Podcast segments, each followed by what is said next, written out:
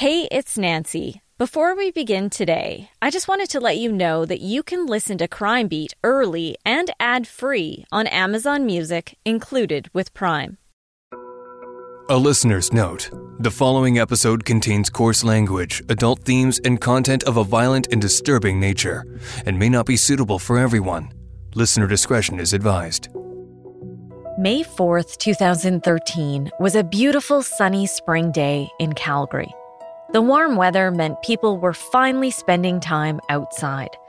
In one new suburb, neighbors got together for a barbecue and drinks. It was a memorable night filled with good conversation and laughter. There's a lasting reminder of that evening, a photo of two men looking straight to the camera, smiling, having a great time. But just minutes after that photo was taken, Another one for what city?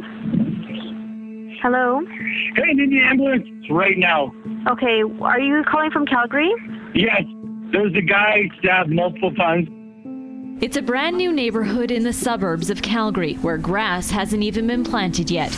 The sidewalk is now stained with blood in front of a home marked as a potential crime scene. There was no indication at all from them that this was going to be the end result.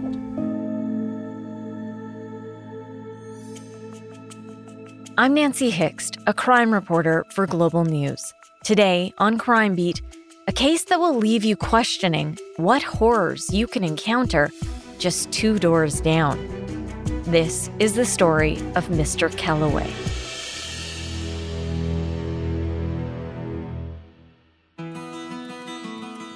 This story began almost 50 years ago in Glace Bay on Cape Breton Island on the eastern edge of Nova Scotia. Harvey and Monica Kelloway met when Monica was a clerk at a town hall and Harvey was a police officer. They worked in the same building, but a chance encounter at a wedding gave him the opportunity to ask her out. And the rest, as they say, is history. They got married in May of 1973 and soon after tried to start a family. After 8 years, they were pretty much resigned that it wasn't meant to be until I wasn't feeling good, and then I didn't think anything more of it. I thought the flu was on the go. It was in the fall, and I went to see my doctor, and he sent me for the test and everything, and he said, "You're 3 months pregnant." They soon met the miracle child they'd always hoped for. Craig was born Thursday night, May 28th at 9:43 in the night. He was 8 pounds, 21 inches long, and he was my baby. He was the type of baby that he wanted to be on the move, and it didn't matter what time of the night you put him down for sleep. It could be 10 o'clock, it could be 8 o'clock. He woke up at 5 or 6 on the dot every morning. It was unbelievable. But he wanted to be into everything. He would go after the TV and change the colors on the TV. Oh, he was something else. Before long, Monica was pregnant again. And just over a year later, Craig became a big brother. Soon the two boys were playing hockey every chance they got. There's a path in the woods.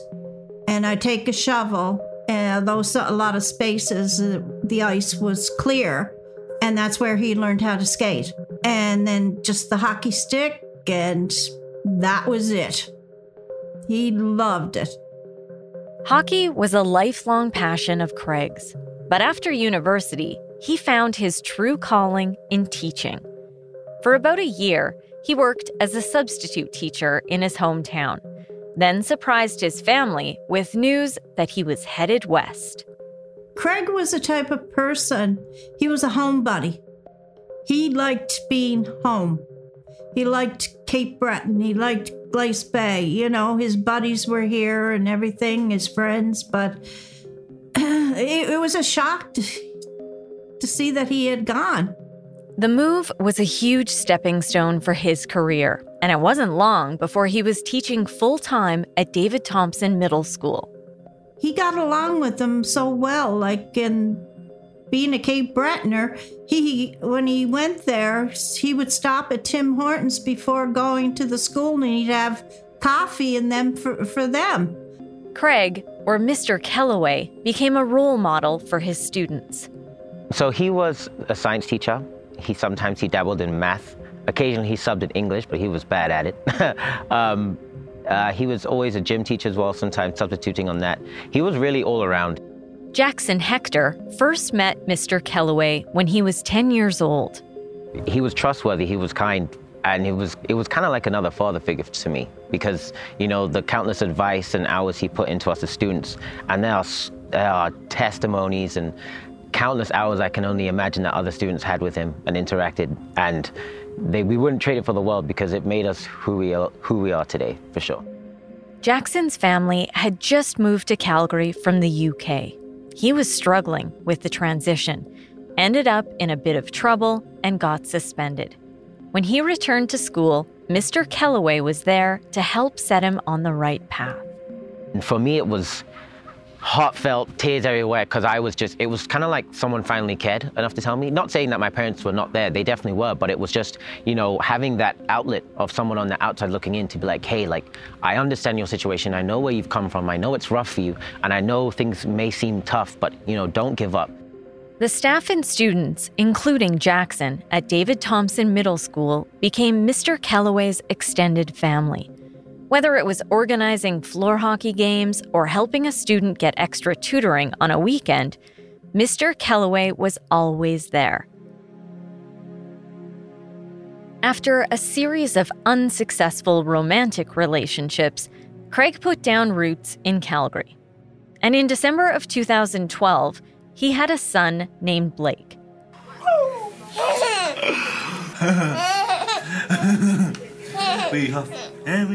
He was proud. He had that smile on his face, you know? He just, hard to see him. Very attentive father he was to him. And he used to say to me, I can't wait till he gets older because I can teach him how to skate and play hockey. And I said, Craig, don't wish your life away. I said, the time will come. No one knew the turn Craig's life was about to take. By 2013, Craig was building a happy life in Calgary. Even though the relationship with the mother of his child didn't last, he loved spending time with Blake, who by then was 5 months old. And he made sure his family, who was across the country in Glace Bay, always felt included in his life. Craig called us 3 times a day. You can go by the clock. If it was 9:30, as soon as you saw 9:30 here, you know that's Craig. It's 6:30. He's on his way out the door to go to school. And then at 6:30 in the evening, the phone would ring. It was Craig. He's on his way home from school. And then he'd say, I'm home now. I'll give you a call after I have supper.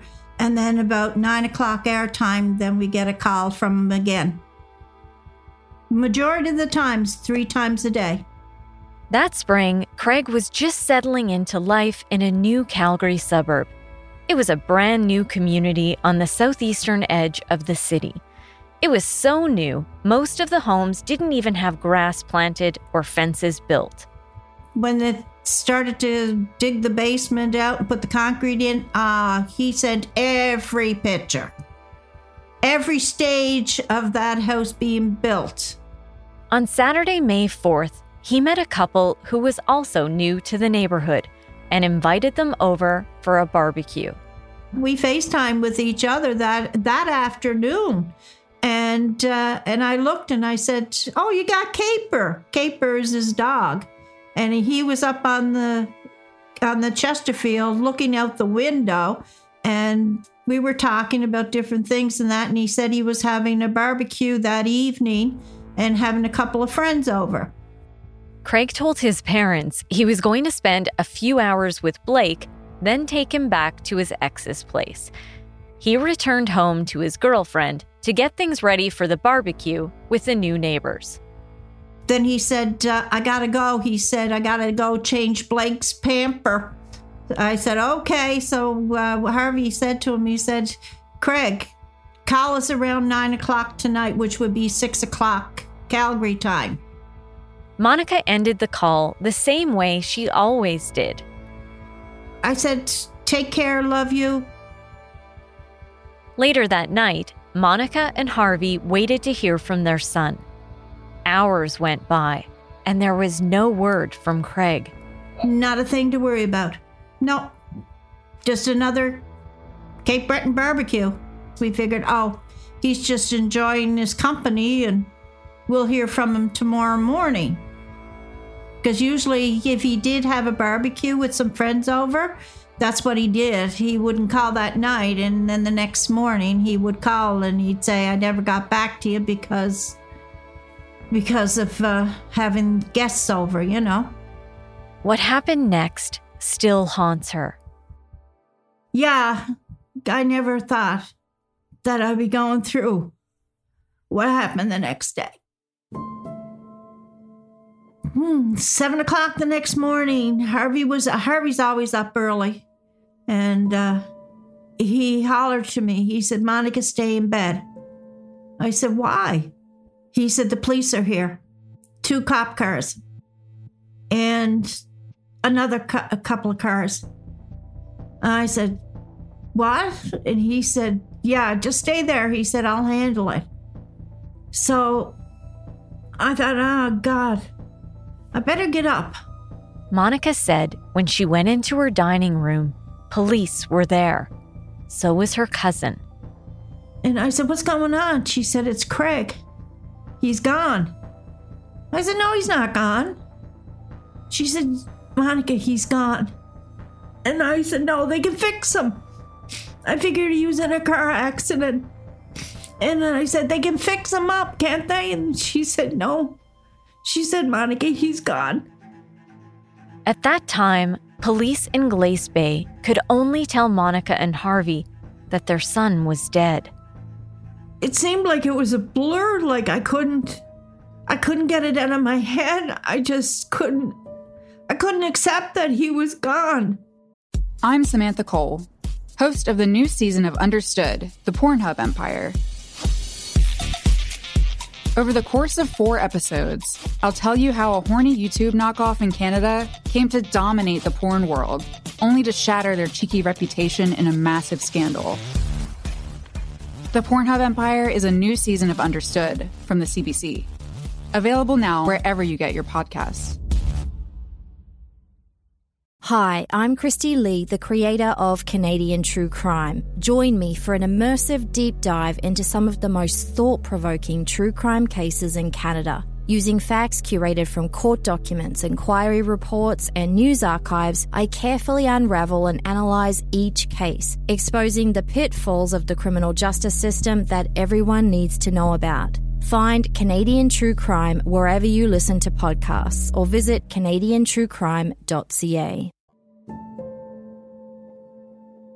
How did a friendly barbecue between new neighbors turn deadly?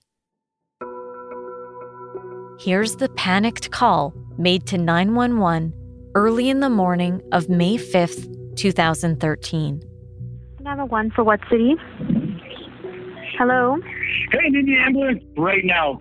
Okay, are you calling from Calgary? Yes. Okay, tell me your address again for verification, please. What the caller said next shocked police. There's a guy stabbed multiple times by me. Oh my God.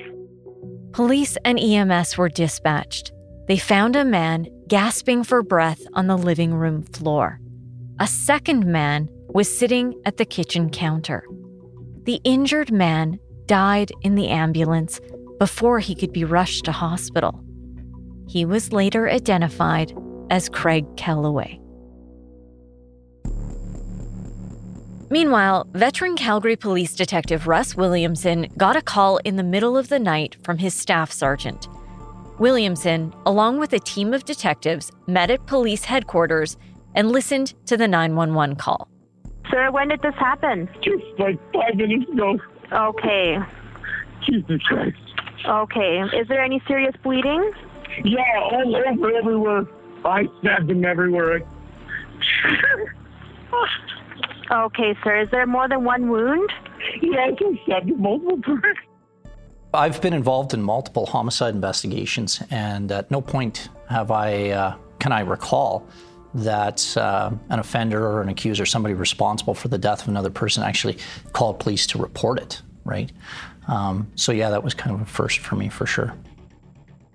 Williamson was assigned as the primary investigator. We were trying to piece together, okay, was this in self-defense? Is this a legitimate thing that had happened? Was there something the criminal had happened? We keep a very objective mind about it, and we start collecting evidence. When I pulled up, there was the ambulance was out front, and there was Mr. Kelloway that was inside the ambulance at the time. I went into the crime scene and was brought in and shown what had happened. So right away you could see that there was a large amount of blood that was all over the floor inside the living room. It was a very gruesome scene. Yeah, I've been to a number of homicide scenes. This is definitely a gruesome one for sure. I actually went to the autopsy on this particular file, so I went down there, and that's when we truly learned the extent of the injuries. There was literally blood all over him, so they had to clean that blood up so that we could actually see where some of the injuries were. After they did that, we noticed that there was a significant amount of defensive injuries that were on his arms, on the victim's arms, as well as on his hands. And if I'm not mistaken, one of his thumbs received quite a severe cut where it was almost cut off. A forensic examination of the crime scene revealed 3 knives were used to kill Craig Kelloway. Speaking to the brutality of what had actually occurred, 2 of the knives were broken. Now, when I'm talking about knives, I want you to go to, everybody has, like most people have, a nice big butcher block of knives in their kitchen.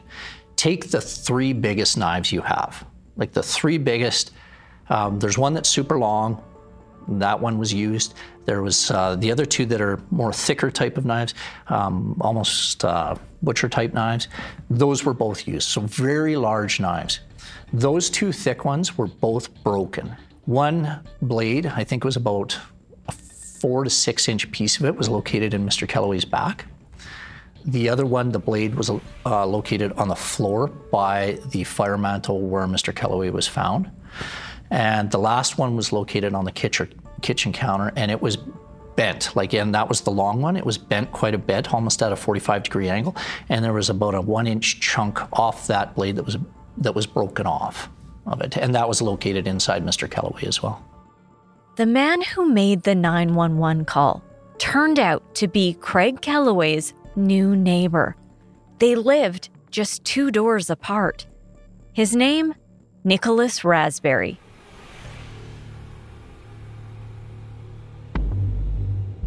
Rasberry's house was sealed off as a crime scene, and he was taken into custody. Then, just 2 days later, he was charged, accused of the second-degree murder of Craig Kelloway. There was no question that he was responsible for the death. The question was, what happened? Nicholas Rasberry was a 25-year-old professional engineer. He had worked overseas for a period of time. My impression of him was he was kind of an up-and-comer. Both Craig's girlfriend and Rasberry's wife told police the night had been fun. Drinks and laughs, good times between new neighbors. That they were jovial, they were getting along, they were watching hockey, they were talking about just different things. And yeah, there was no indication at all from them that this was going to be the end result. A photo taken at about 10:30 that night was further evidence that it appeared to be a good time. It's a picture of Mr. Kelloway and Mr. Rasberry, and they've got their arms around each other and they're each holding alcoholic beverages, and they look like just a couple of guys having a good time. How did things turn so badly, so quickly? The call to 911 was made less than an hour later. Stark contrast to a few minutes later, yeah. Yeah, it certainly causes a lot of questions, right, as to how would that happen, why would that happen, and in the end result, like the nature of the injuries, what went into all of that? How did that all transpire within 20 minutes, right? Craig's parents felt helpless. They were 5,000 kilometers away when Calgary police homicide investigators told them their son was stabbed 37 times. Oh my God, that's horrific. I couldn't believe it. I said to Harv, that's pure rage for a person to do that to another human being. That's beyond. And I said, Craig didn't deserve that. Nicholas Rasberry spent just over a year in custody while awaiting trial before being granted bail. He remained out on bail throughout the second-degree murder trial. Craig's family watched the court proceedings unfold from afar. I should note, I've talked to Monica dozens of times over the years, but I've never actually met her in person. We did this interview via FaceTime from her home in Glace Bay.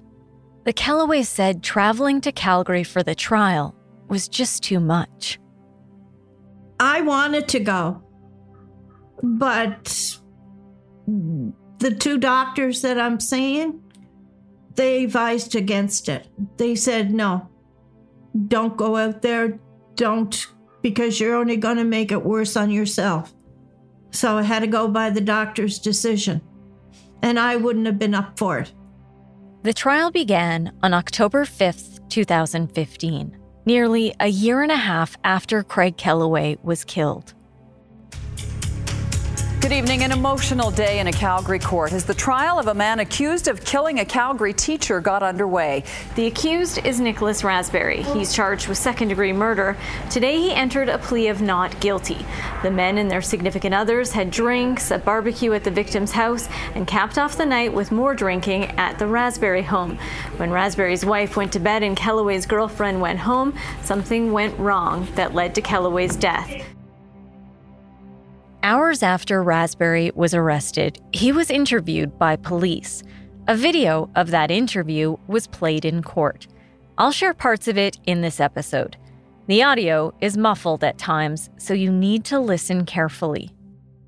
So I was just home doing stuff, like around the house, and I was up on the deck, and so we have neighbors, like two doors down, they were in the backyard. Rasberry told the detective about the barbecue at Craig Kelloway's home and how later that night, they moved the party to his house. The girlfriend once again took the dog and said she was going home. So it was the three of us, my wife there as well. And then my wife went up to bed and we stayed downstairs. And then at some point I just felt like the night was drawing to a close, and I'm not sure if I said I was going to go to bed or if I said I had to take the dogs out to pee, but I kind of remember just kind of making it clear that, like, the night was kind of over.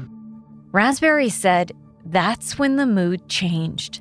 I was drunk, having fun, and then all of a sudden I was sober, and he had me by the throat with my shirt twisted up and up against my counter and trying to, like, had his one hand, like, always by my face, threatening to punch me and telling me to stop moving and to like let him have sex with me. And he was like, if you don't, I'm gonna beat the shit out of you. And you know, I was at that point I was surprised. I'm not a small guy, but he was manhandling me. And I was ready to just start swinging. And then he said, your wife's upstairs, she's next.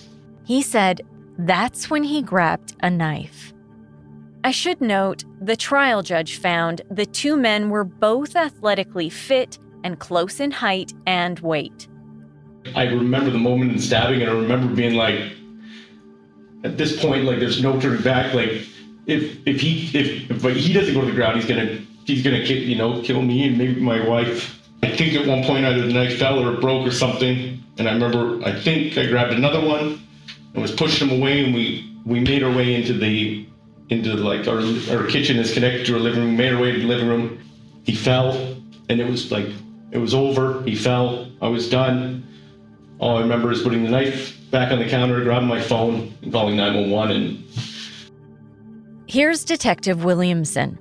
There was no evidence at all that a sexual assault had occurred. There was no evidence in the autopsy that there was a sexual assault. Mr. Kelloway, or Mr. Rasberry himself, said that there was, it was just the threat. He did not allege that he was raped. He didn't allege that Mr. Kelloway hit him. He alleged that Mr. Kelloway grabbed him by the scruff, pushed him up against the kitchen counter, and threatened to rape him. That was the extent of what he said Mr. Kelloway did. Like, could I grab, like, the coffee maker's there? Could I grab the coffee pot? We have a toaster. Like, what could I have done differently? At one point, Rasberry drew a picture, a diagram of how he said the fatal night played out. I grabbed the knife, and then at that point, it's like, I honestly felt like it was him or me, you know? If my wife wasn't there and this was at, like, his house, you know, like, I would have taken my chances, you know? I really would have.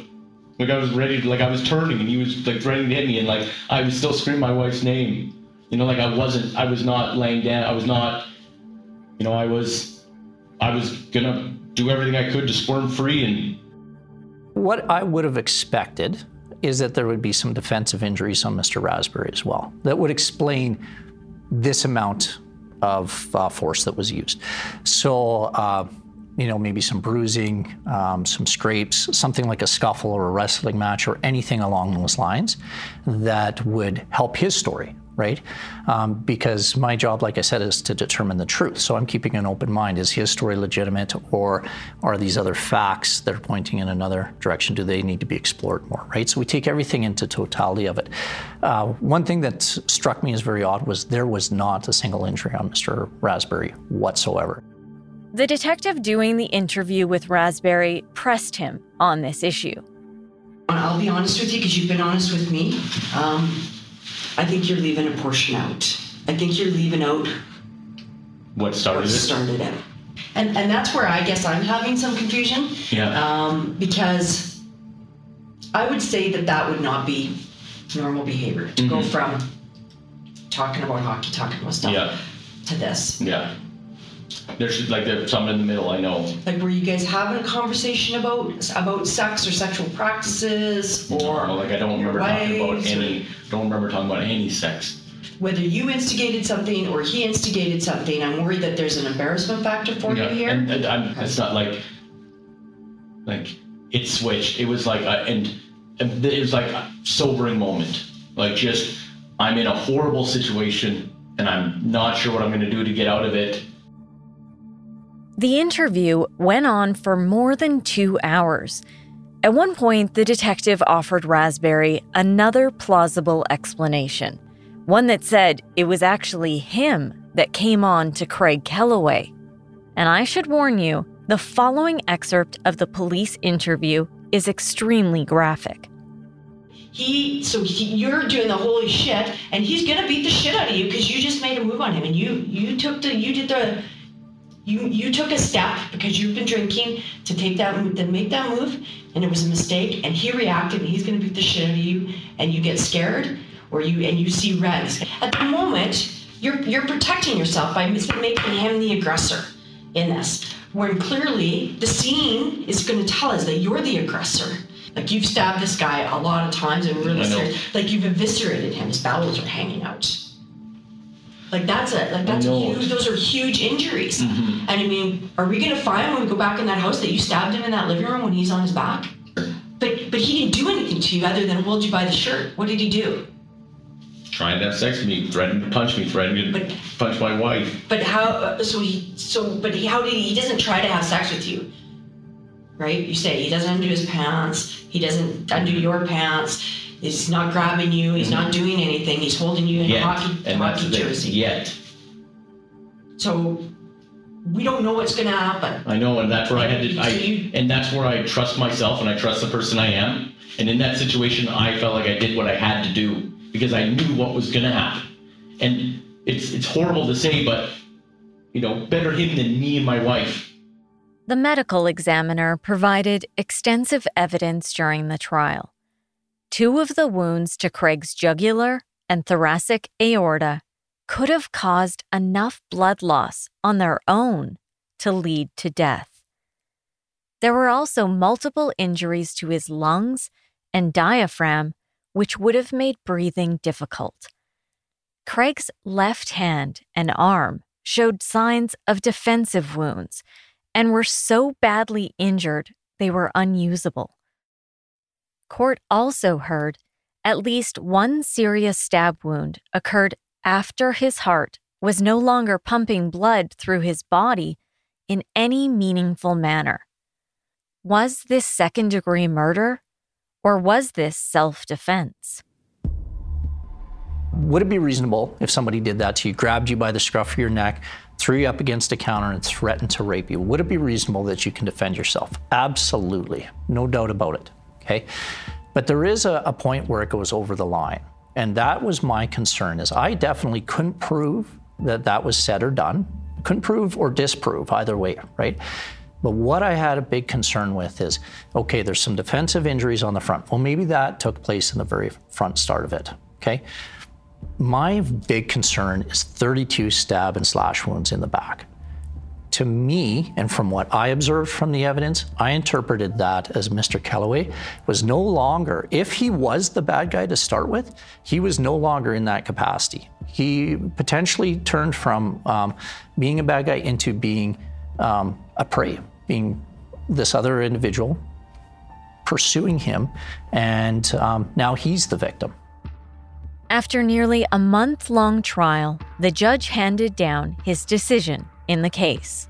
Outrage tonight from the mother of a Calgary teacher stabbed to death by his brand new neighbor. A judge found Nicholas Rasberry guilty of the lesser charge of manslaughter. Nancy Hixt reports. I cried. I broke down and I cried and I thought, this didn't help Craig. Monica Kelloway is devastated. First, she lost her son, Craig. He was stabbed 37 times. Now the man accused of killing him has been found guilty of the lesser offense of manslaughter. And he got away with murder. It's unreal. I'm sorry, but that man, he just took our life away. In convicting Rasberry of the lesser charge of manslaughter, the trial judge expressed some skepticism about Rasberry's account of events, but was still left with reasonable doubt. He ultimately found that Rasberry believed he faced a threat of grievous bodily harm, and that he was entitled to respond with force to defend himself and his wife. However, the judge also found the force used went beyond what was necessary for self-defense. This family's really been victimized on a number of different levels. Definitely one of the strategies from the defense was that Mr. Kelloway was the perpetrator, was the one that started all this, was the one that was going to rape Mr. Rasberry. So the defense really pushed that theory forward in court without Mr. Kelloway ever being able to defend himself, right? So he has no say, but the defense had that say and really pushed it, right? Really used some offensive, I was offended for the victim's family being there, hearing some of the things that were alleged about him with no proof whatsoever that this was legitimate or not. I really thought the justice would be served and he would be found guilty of second-degree murder and he would be sent away for 25 years. But his sentence wouldn't come close to that. Good afternoon. Thank you for joining us. The man convicted of manslaughter in the death of a Calgary teacher learned his fate today. Craig Kelloway was killed in May of 2013, and now his neighbor, Nicholas Rasberry, is going to jail. Nancy Hixt joins us from the court center with the latest on this. Nancy. Today, Nicholas Rasberry was sentenced to 7 years in prison for the death of Calgary teacher Craig Kelloway. With 1.5 credit for time already served, he has 5 years and 4 months left in his sentence. Rasberry went into custody in December of 2015, but he would spend very little time behind bars. Just 2 months into his 7-year sentence, Rasberry was again freed on bail, this time pending the appeal of his manslaughter conviction. Then, 5 years after he killed Craig Kelloway, the Alberta Court of Appeal upheld the manslaughter conviction. the Supreme Court of Canada declined to hear the case. Just before the 5th anniversary of Craig's death, in March of 2018, Rasberry was ordered to turn himself in. After credit for time served, he had just over 5 years left in his sentence. 2 years after that, in June of 2020, Rasberry applied for parole. Because of the COVID-19 pandemic, the hearing was held virtually. Craig's mom attended from her home in Glace Bay, while I attended from Calgary. You were there with me. Yep. That was a pile of BS.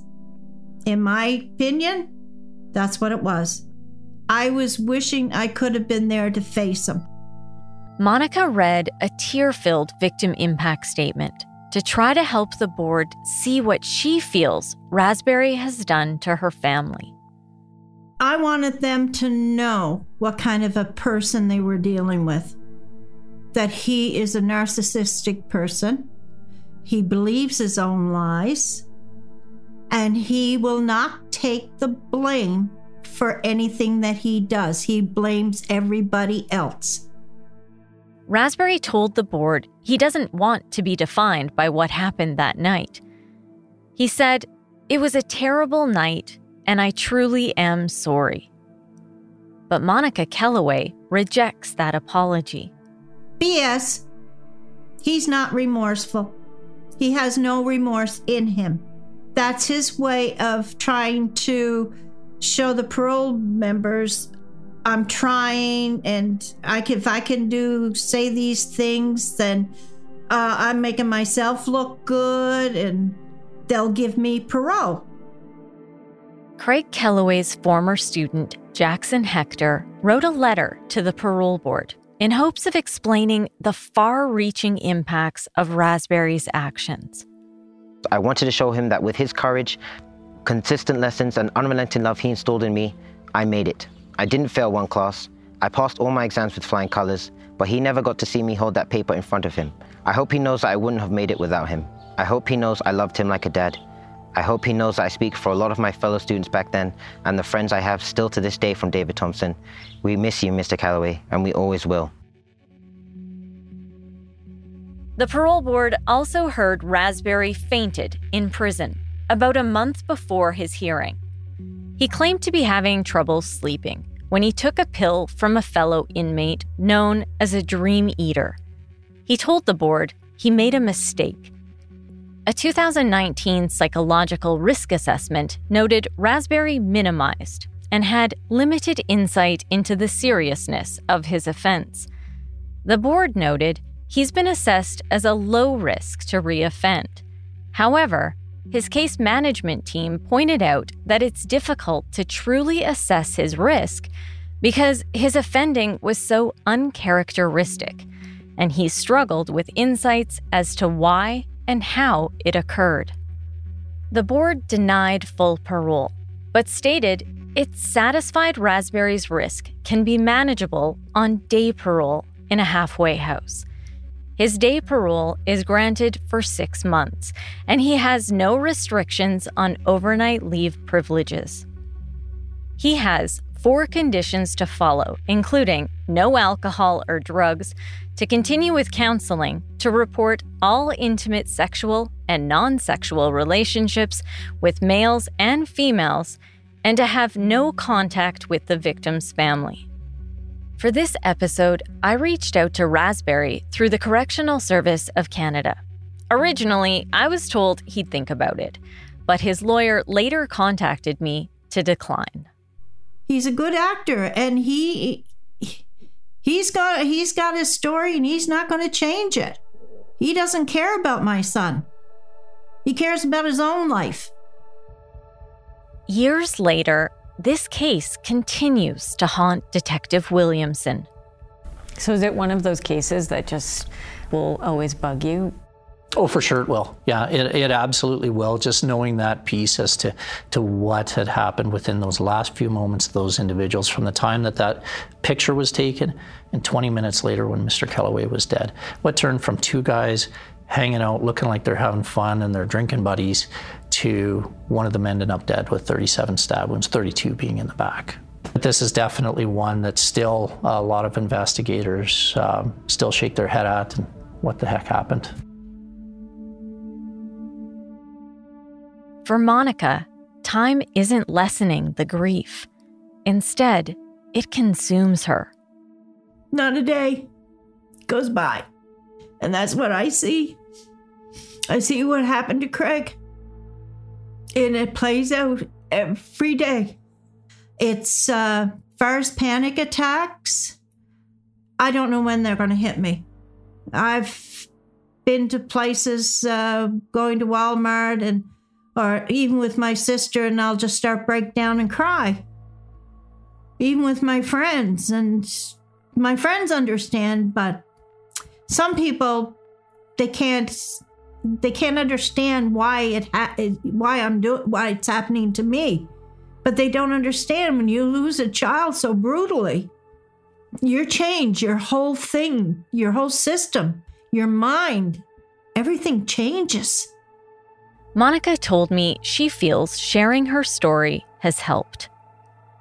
I wanted to do this with you long ago.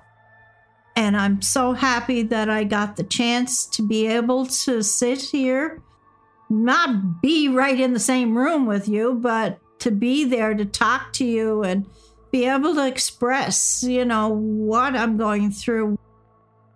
There is one very special person who brings Craig's memory to life like no one else can. That is his son, Blake. Oh my God, he's like his double. Oh, there's pictures of Craig, and I can see Blake, and I can see Craig and Blake. And then the hockey. He's so into the hockey like Craig was, and he can't stay still like Craig. Craig could never stand still. He always had to be doing something. Monica cherishes every moment she gets to spend with her grandson. But it breaks her heart that Blake will never know his father. Oh, he knows that he's in heaven. He's not here to see him. He'll see how beautiful a child he has become.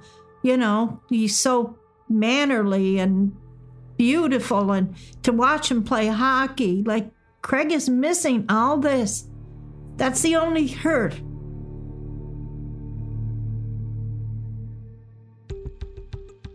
Thank you for joining me and listening to Mr. Kelloway's story.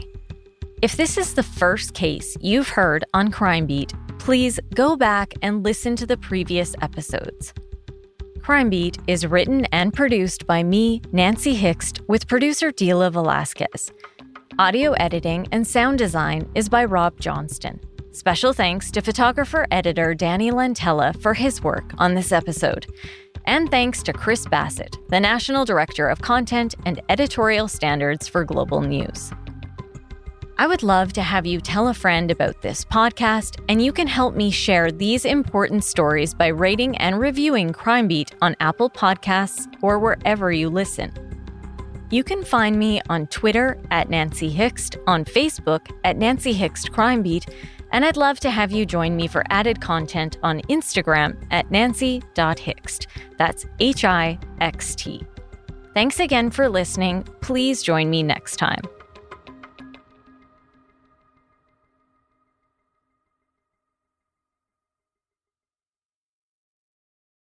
Hi. Her name is Elspeth. Elspeth Tassioni. You know her as the offbeat but brilliant defense attorney from The Good Wife and The Good Fight. You've been a very busy little bee. Buzz, buzz. Now she's in New York with the NYPD. This is very different.